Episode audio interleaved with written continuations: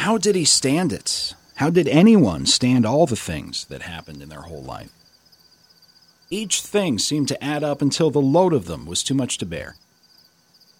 It was enough to make you roll down the dock without a break, enough to walk into the woods and never come back.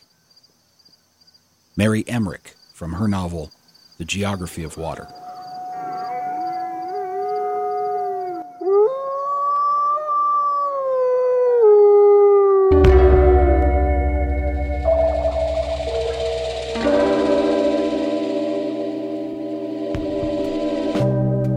Everybody. Welcome back to Dead and Gone in Wyoming, a monthly podcast telling the stories of this remarkable state's most enduring murders and mysteries. This is a podcast containing mature subject matter, as I take a moment to warn you every month. But this month's case, I have to say, requires an underlined disclaimer that this show does feature content surrounding murder and disappearance, and in the case of this month's episode, accounts of the death of a young child. So, as always, listener discretion is advised. On this month's episode, a teenage girl becomes lost in the Wyoming wilderness. But when she's found, alive and alone, more questions are raised than answers. But first, a week of terror comes to an end in Wyoming when a Bonnie and Clyde couple born in Nebraska are arrested in the cowboy state. The two teenagers left a trail of bodies stretching back to Lincoln, but are they equally guilty of murder? Part 1 Natural Born Killers. The sign on the door read, Stay away. Everybody is sick with the flu. The two young men, Robert and Rodney, looked at one another, perplexed. Unsure of what to do for a moment, Robert eventually asked Rodney, Should we knock?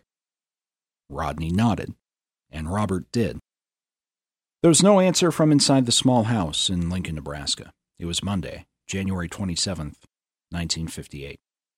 So Robert knocked once more on the door of his mother in law's house. 36 year old Velda Bartlett lived inside with her second husband, a man 21 years her senior, 57 year old Marion Bartlett. Velda had given birth to four children over two marriages. They ranged in age from a two year old baby girl who lived in the home with the couple at the time to 19 year old Rodney, who Velda had when she was 19.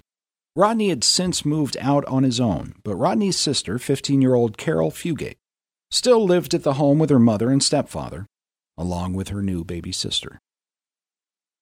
On the second knock on the door, there was still no sign of anyone inside the house. Robert, who'd married Velda's oldest daughter, then went around to the back of the house. The home's patriarch, Marion, hadn't shown up for work as a night watchman in town since calling in sick a couple of days ago. But maybe he was feeling well enough now to be working in the chicken coop out back. That's how Robert found Marion Bartlett, dead beside the chicken coop behind the house, his body wrapped in paper. Robert peered into an outhouse a few feet away, where he saw the body of his mother in law, Velda Bartlett, wrapped in rags. That's when Robert ran to a neighbor's house to call police. When police arrived, they also discovered the body of the couple's two year old daughter, deceased. Her little body had been packed away in a box and simply stacked in the attic. The crime scene was horrific and well out of the ordinary for any police officer in Nebraska in 1958. To make matters worse, the case was not simply a triple homicide, but also a possible abduction because there was no sign of the fourth occupant of the house, Velda's 15 year old daughter, Caril. The authorities immediately raised alarm to locate Caril and a young man who they quickly decided she might be with, 19 year old Charles Starkweather. The two were known to one another, and a witness told police they'd been seen traveling together in a black car headed south out of Lincoln at about the time of the murders on Monday night. Caril's being missing from the scene at once relieved and worried investigators. There was a hope that Caril had been fortunate, that she hadn't been at home at the time of the murders. Perhaps she would arrive back at the scene any moment now, having spent the night at a friend's house and asking what all the commotion was about. Tragic as it would be that she would then learn the news about her mother, stepfather, and baby sister, she would at least be alive. But what if the witnesses had been right? What if Caril had been seen with Charles Starkweather in a car headed out of town? What might that mean? Was she kidnapped? Was she now being held hostage against her will by the older boy? But interviews with the family members of the victims conducted later that same day gave police another possibility to consider could Caril have been involved in the murder of her family? Is it even within the realm of possibility that she and Charles might be in on the crime together? The question was raised after Caril's maternal grandmother, Velda's mother, told police that she'd paid a visit to the house earlier the same day, but she'd been turned away at the door by Caril herself. To her credit, Velda's mother, a woman named Mrs. Pansy Street, actually reported the interaction to police right away. And to their credit, the police took her report very seriously. Two detectives, along with Velda's mother, returned to the home the very same day. And they ultimately gained entry to the home by breaking through a window. But they found the house to be unremarkable, aside from the fact that nobody appeared to be in the home at the time. There'd been no cryptic sign on the door warning of a flu inside, and they saw no signs of violence or cause for concern, so they all left. At about the same time that police in Lincoln, Nebraska were putting the pieces together at the Bartlett home, the teenage couple they were searching for were on their way out of town in a hurry, stopping only long enough to purchase 3 boxes of 22 caliber ammunition and one box of shotgun shells at a gas station on their way out of town. Three more bodies were discovered the following day. 16 year old Carol King and 17 year old Robert Jensen of nearby Bennett, Nebraska, had apparently been carjacked and led to a cave near an abandoned schoolyard, where they were executed, as was a 70 year old farmer who lived about a quarter mile away. He appeared to have been killed for his 22 caliber gun and perhaps other items that may have been stolen from the farm. Asked if the triple murders on consecutive days were linked, the county sheriff responded, quote, There is no doubt about it, unquote. Adding that police were now concerned that Charles had added an additional 22 to his arsenal before fleeing once more in a blue Ford stolen from the dead teenagers. When it came to answering questions from the press about Caril Fugate, the 14 year old who was now missing and her family murdered, local and state police were very careful with their words. Privately, Investigators were becoming increasingly convinced that Caril was at least involved in the murder of her family. But suspicion was all police had. They couldn't be sure how willingly the 14 year old girl was going along with or participating in either sets of triple murders. The two were known to hang out together, but it wasn't clear what sort of relationship they had at first, at least not according to Caril's surviving family members. And when police looked closer into Charles Starkweather's background, they made a disturbing discovery. He'd been cited before for sleeping in a car outside of a gas station in town, and police had questioned Charles Starkweather when a young boy who worked as an attendant at that gas station had gone missing the previous December. Perhaps the murders of Caril Fugate's family, if Charles had committed them, weren't his first. The gas station attendant's body was found soon after he went missing, He'd been killed by a shotgun blast to the face. Charles Starkweather was never arrested. Now, with Starkweather on the run with a 14 year old girl and six bodies in their wake, police had a much clearer view, on Charles anyway. Caril, they still couldn't be sure about. Most believed that she was his hostage, must be. No more than simply along for the ride on this rampage, and how terrible that would be for her. But others weren't so sure about that. A farmer who knew Charles Starkweather by sight would later say that on that Monday night, shortly after the first set of murders, he had stopped along the road to help two teenagers who were stuck in the snow. The witness was certain that the male teenager was Charles. He didn't know who the girl was, but the description he gave to police was similar to Caril Fugate. And the farmer was later surprised to learn that police suspected she might be the victim of a kidnapping because, according to him, the young girl accompanying Charles Starkweather that night didn't appear to him to be in any distress whatsoever. As the locals grappled with impossible questions following six brutal murders, and with some of the victims being among the community's most vulnerable, they were also trying to make sense of Caril's role in the thing. But those answers would have to wait. Now was the time to find the well built, 210 pound red headed teenager and his five foot five pixie of a passenger before the week's mayhem begot any more murder. Every man in town, it seemed, raised his hand to join the manhunt. There were no shortage of search party volunteers, which was good. But police noted a white hot tenor accompanying the offers of assistance. Six murders in two days, with victims ranging in age from a 70 year old farmer to a two year old baby girl, had roiled the community into a frenzy. These searchers, if they did find their targets, might shoot first and figure it out afterwards, which was not so good. Also, the teenagers were well armed, police knew, and so best to keep things in the hands of the professionals for the time being. On Wednesday, January 29, 1958, authorities in seven states were asked to be on the lookout for Nebraska's reincarnation of Bonnie and Clyde. One of those states was Wyoming. The writer Henry Miller once said, We create our fates every day that we live. But that hardly seems fair to Merle Collison. On Wednesday, January 29, 1958, a 37 year old shoe salesman from Montana, Merle Collison, pulled his Buick off to the side of the road just after driving through Douglas, Wyoming. He just couldn't drive any longer that night. He needed to rest. To do so was not unusual for interstate travelers in the 1950s, and it certainly wasn't something that Merle Collison hadn't done himself hundreds of times before. No need to find a motel. All he required was a couple hours of shut eye, and then the road weary traveling salesman would be back on the highway. We can only hope he slept through his first and only meeting with the teenaged Charles Starkweather.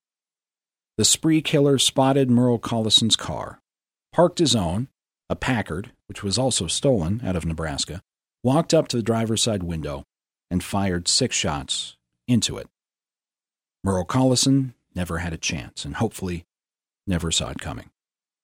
He couldn't have known about any of the murders, not the three from Clara's family who had been killed, nor the two teenagers whose only mistake had been to offer Charles and Clara a ride after their vehicle had become stuck in the snow for a second time, and not the murder of the unlucky farmer who was robbed only because he happened to live within walking distance of the second murder site.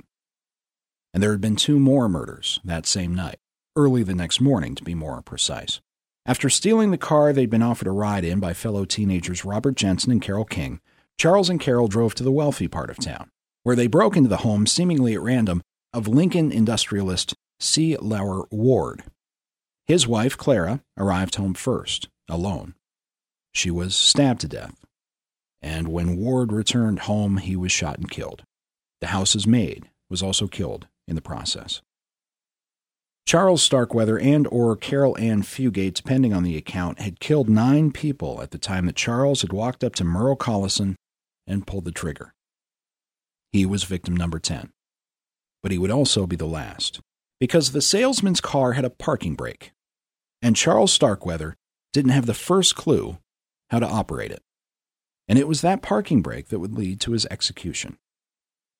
From the January 1958 edition of the Casper Star Tribune.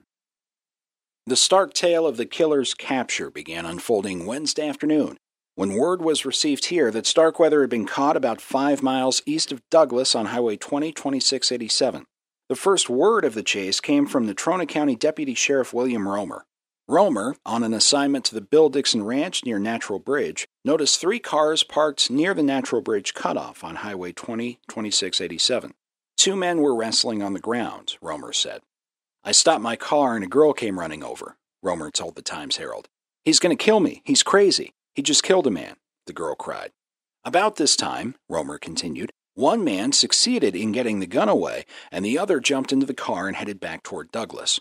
Romer then radioed to Casper, who in turn notified Douglas Police Chief Bob Ainsley. Ainsley picked up Converse County Sheriff Earl Heflin, and the two set up a roadblock near the Douglas city limits.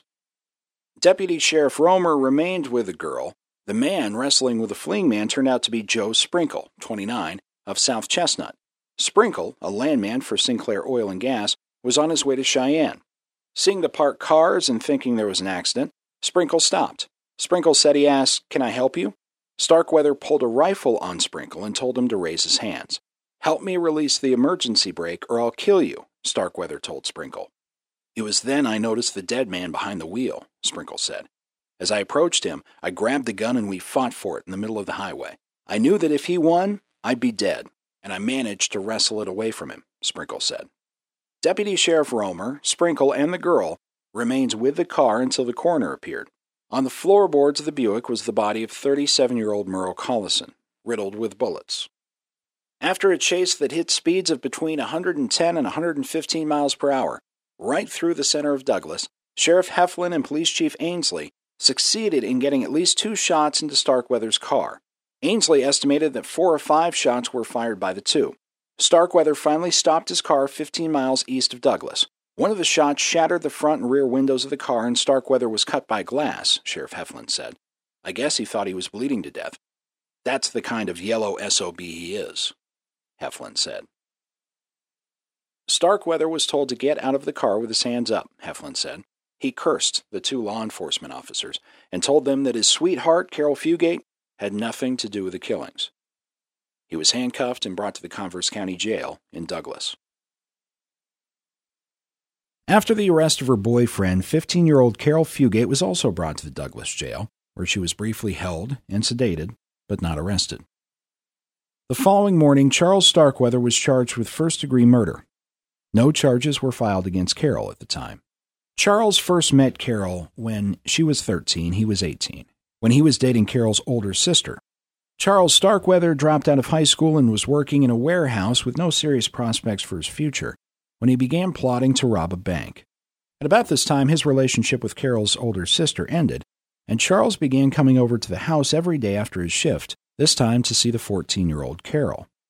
According to Charles Starkweather's confession, the January 21, 1958 murder spree started when Starkweather went to the Fugate home to pick up Caril. Her mother and stepfather, Velda and Marion Bartlett, told him to stay away. Charles says that's why he shot them both, and then strangled and stabbed to death their two year old daughter, Betty Jean. Starkweather eventually said that Caril was there the entire time, but her own account varies some. She said that when she arrived home, Charles met her with a gun and said her family was being held hostage. According to Caril, she was then told if she cooperated with him, her family would be safe. Otherwise, they would all be killed. Both teenagers were in the home when Caril's suspicious grandmother was turned away at the door and notified police. This is where the timeline of events gets a little bit fuzzy, and we'll probably never be able to see it clearly.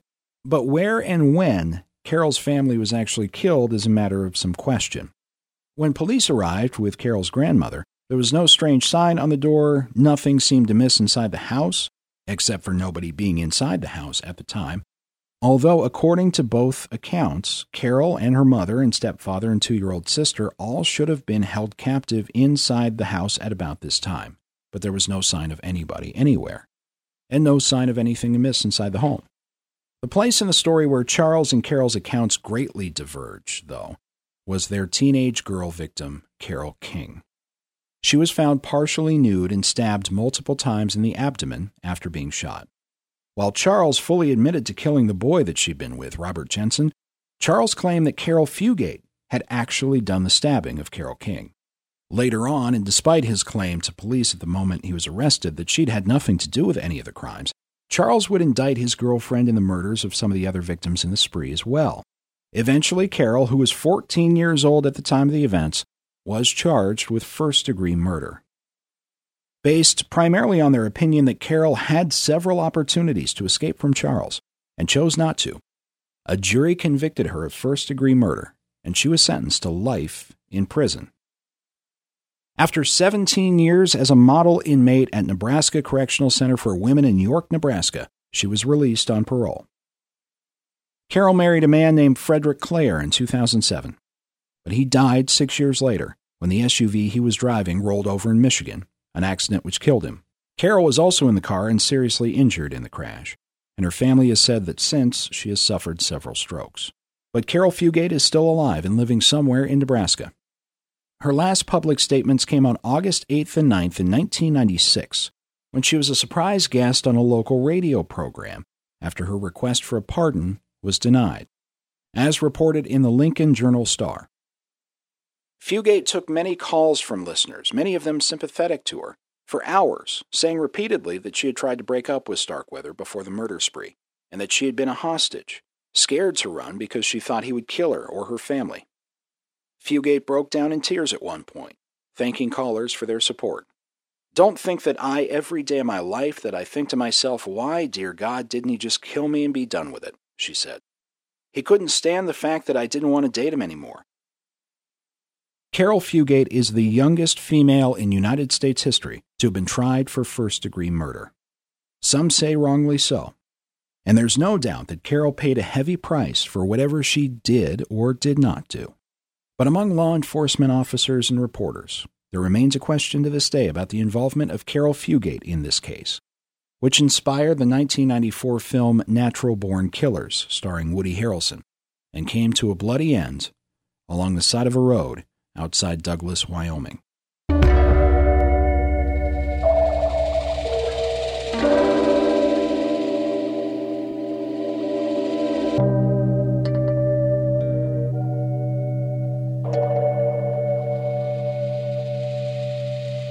Dead and Gone in Wyoming is made possible by the Hampton Inn and Suites in Riverton, Wyoming. Riverton is a gateway to adventure and located right in the middle of the cowboy state. It's a hub for experiencing some of the best things the state has to offer attractions like Yellowstone and the Tetons, world class skiing coming up here this winter, mountain recreation year round, casino gaming, cultural and historical sites on and around the Wind River Reservation. Riverton has the best access to the best of Wyoming. And when you're visiting, You'll want to stay at the best. Hampton Inn and Suites is conveniently located and serves free hot breakfast. Stop by and say thanks for making Dead and Gone in Wyoming possible. Have yourself a vacation or a staycation and make plans to stay at Hampton Inn and Suites in Riverton, Wyoming and feel the Hamptonality.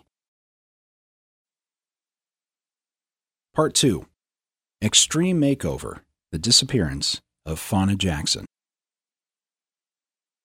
The noise of a search effort descending on a place like Moose, Wyoming, is impossible to ignore, with its dozens of men, dogs, and even helicopters. Near Moose, in August 2016, is where Fauna Jackson was last seen. The 16 year old from Cincinnati, Ohio, was in the Grand Teton National Forest for a conservation project on a ranch nearby.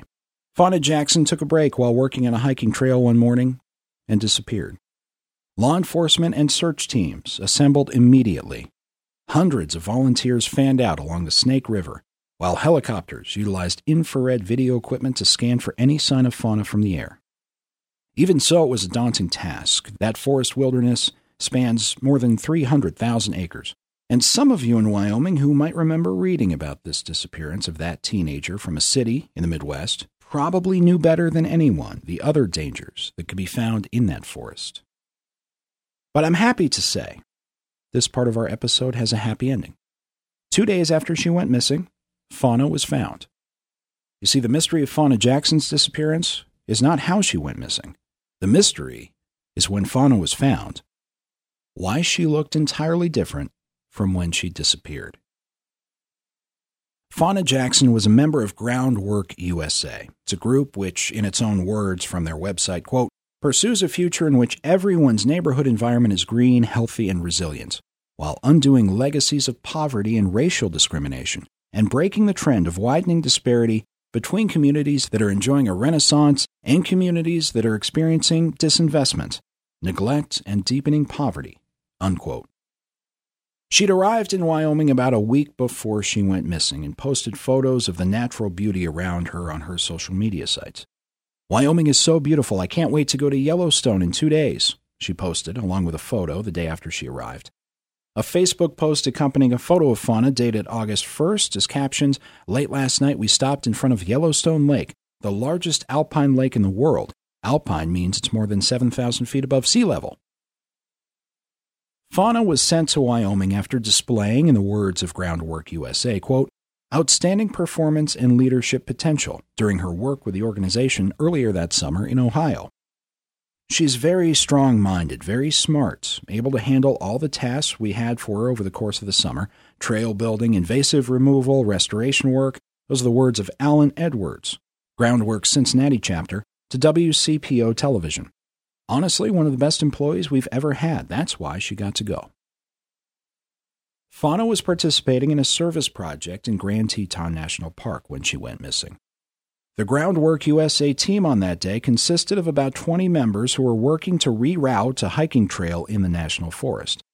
At 8:45 a.m. on Saturday, August 6, 2016, Fauna told her coworkers that she needed a bathroom break, from which she never returned. She was reported missing to the Teton Interagency Dispatch Center at about 10 a.m. Rangers immediately conducted a hasty search of the area. Now, it's important to note here that a hasty search is a specific search technique that's used in search and rescue. In fact, it's the very first step that should be taken when a person is reported missing in the wilderness. A hasty search consists of small teams traveling to the most likely spot that the missing person might be.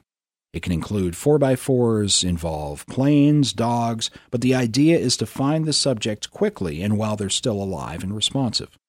The vast majority of people reported missing outdoors are found during this hasty phase of a search and rescue. In Fauna's case, ground searchers, vehicles, dogs, even an aircraft from the Wyoming Civil Air Patrol were used in the hasty search, but it produced no immediate results. And the search continued, and Fauna Jackson's photo and basic information were printed on a missing persons flyer.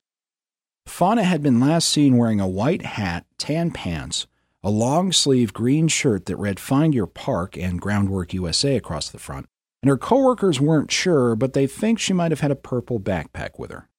All of Thursday went by with no sign of Fauna Jackson, or her clothes, or hats, or backpack. The search continued into Friday, and after she'd been missing for 24 hours, officials became officially concerned for her safety. That's because 97% of people who go missing in the wilderness are found within the first 24 hours. 97%. But Fauna was now in the extreme minority of missing persons cases who were lost and not found on that first day, and then faced the elements extreme heat during the day and extreme cold at night, and faced the most common ways to die in the woods. Those ways involve the terrain, falling or drowning. But the least common ways to die in the woods, insect bites, animal attacks, are no less lethal just because they're rare. The danger in getting lost in the woods is very often not the one big thing, the bear or the cliff, but the dozens of little things, the dozens of small bad decisions that you make, which are compounded by the fact that you're out of your element when you're lost in the woods and in Fauna's case, vastly compounded by the fact that she was 16 years old, a 16 year old from Cincinnati, Ohio. But then, later on Friday, some 36 hours missing, there was a break in the Fauna Jackson search, a boot. The found boot was believed to be one of Fauna's, but Fauna wasn't believed to be wearing it at the time she disappeared. Then, shortly after on Friday, another break. Teton Interagency Dispatch Center received a report of a possible sighting of Fauna that evening. The first sightings were followed by additional sightings nearby, and then, on Saturday morning, Fauna Jackson was located in a very rugged area of the forest near the Snake River Outlook, about three or four miles from the point that she was last seen. It had only been two days since she went missing, but Fauna's search was fairly extensive. Thousands of person hours had been expended. Cutting edge technology, Dozens of state and federal resources had been implemented to find the missing 16 year old before she might fall victim to the most rugged terrain in the country. And when she was found 48 hours and four miles away, Fauna Jackson ran. She ran away. The release from the Forest Service reads, quote, When approached by law enforcement officials, she fled. Unquote. It might just be the first time ever a person reported missing ran away from their rescuers upon being found. Fauna was eventually caught up to, and after she was calmed, authorities discovered something else, too. Something even more bizarre. Also, from the official Forest Service press release, quote, Jackson changed her appearance by cutting and dyeing her hair, was wearing different clothes than when last seen, unquote. And that's it. There's no further explanation given. Fauna Jackson had cut her hair and dyed it, and changed her appearance, changed her clothes. For some reason, Fauna walked into the woods from her worksite, changed her appearance, and eluded a professional level search for two days. Fauna was uninjured but was transported to a local hospital for a welfare check anyway. Perhaps the most obvious explanation for Fauna's actions that the 16 year old might have decided to deal with her 16 year old problems in a manner reflecting the wisdom of a 16 year old wasn't obvious to those who knew her best, though. Fauna's high school math teacher was quoted in the local Ohio media before she was found as saying, quote, I know this is not something she would have done on her own accord. Unquote. Her father, also before Fauna was found, said, quote, I just hope and pray it's a wonderful outcome and she just got lost. Unquote. After being released from the hospital in Wyoming, Fauna Jackson returned to her family in Ohio. She began posting again on Facebook the following month in September, posting first a photo of a buffalo and then in a separate post a selfie featuring her hair's new length and color. So far as I know, and someone please correct me if I'm wrong, Fauna Jackson has never explained why she seems to have disappeared herself into a national forest that summer. Or why, while she was alone, she changed her appearance and ran from her rescuers. Homesickness doesn't explain it. Fauna was set to return home soon. In fact, she actually stayed in Wyoming longer because she went missing than she would have if she hadn't walked into the woods. I don't know why. Maybe Fauna does. Maybe she doesn't. And I understand why some, especially in Ohio and Wyoming, were upset with Fauna over what she did. She appears to have wasted large amounts of money and time in the search for her, not to mention the emotional toll that her disappearance undertook by anyone and everyone who knew her back home. But at the end of the day, we are talking about the actions of a 16 year old.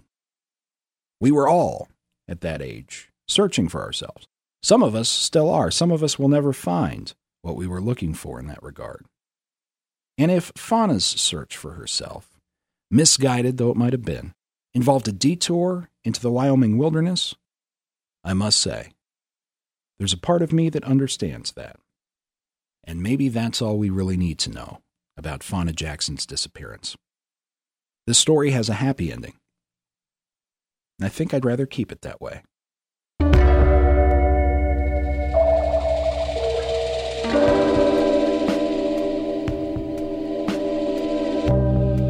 Thank you for listening to another episode of Dead and Gone in Wyoming. It's a production of the Tencast Network. And please search for Tencast in your favorite podcast platform. You can check out all of our other great shows especially if you have ties to Wyoming and Fremont County, especially. I think you'll enjoy listening to those as well. I want to take a moment to credit some reporting used in this month's episode. Most of the Charles Starkweather and Caril Fugate reporting I used in production came from back issues of the Casper Star Tribune. They were, as usual, a great source. Also, Katie Mettler, thank you for your work on Fauna Jackson's disappearance for the Washington Post, and to the other Ohio media outlets who were mentioned in the episode for their coverage of that story as well. If you enjoy Dead and Gone in Wyoming, you might enjoy some of my other work as well. I produce another podcast called Frozen Truth. Goes on location to examine missing persons cases from across the country, including the 1997 disappearance of Amy Wroe Bechtel from Lander, Wyoming. You can listen to Frozen Truth on all of the major podcast platforms. And thank you, too, for your reaction and feedback to last month's episode of Dead and Gone in Wyoming. Please keep those case suggestions coming for future episodes. And make sure you stop and thank the folks too at the Hampton Inn and Suites for sponsoring the show. If you've never been to Wyoming, go ahead and book yourself a vacation, or if you're a local, a staycation. That's it for this month. For Amanda Faring, Terry Wiblemo, Jared Anderson, Amanda Goddard, and Will Hill at County 10, I'm Scott Fuller. Already looking forward to bringing you the next episode of Dead and Gone in Wyoming.